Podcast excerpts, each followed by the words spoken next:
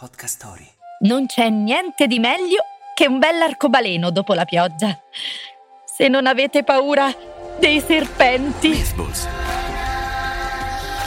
Pillole di miti da tutto il mondo. Un oceano di oscurità e un enorme serpente in agguato nell'ombra. Non il più caloroso dei benvenuti. Ma la dea Mahu non si fece intimorire, perché le era stato affidato l'incarico di architetto cosmico.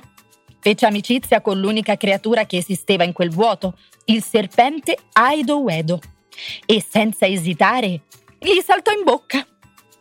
Un mezzo di trasporto poco adatto ai deboli di cuore, ma che utilizzò per generare il mondo.